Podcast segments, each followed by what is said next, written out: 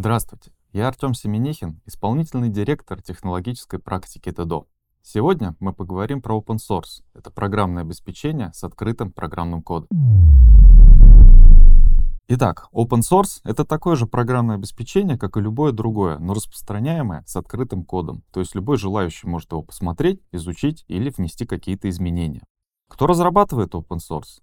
Обычно этим занимаются некоторые сообщества разработчиков, которые обмениваются друг с другом своими наработками через специальные сервисы в интернете, совместно развивая какой-то код или даже целый продукт.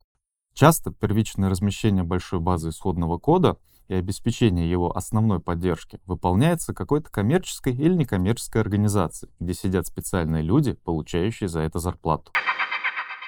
Так получается, что open source бесплатный?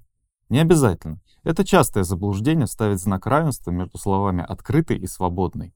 Да, вы можете получить доступ к исходному коду, но его коммерческое использование или его производных может быть ограничено правилами конкретной лицензии, под которой он распространяется.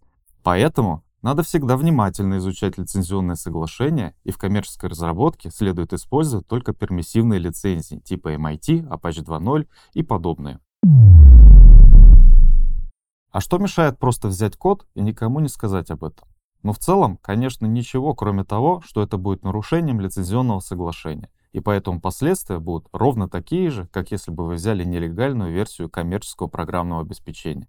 В разных странах различная правоприменительная практика на этот счет, поэтому последствия могут быть от условно никаких до невозможности распространять свой продукт, который позаимствовал этот кусок кода.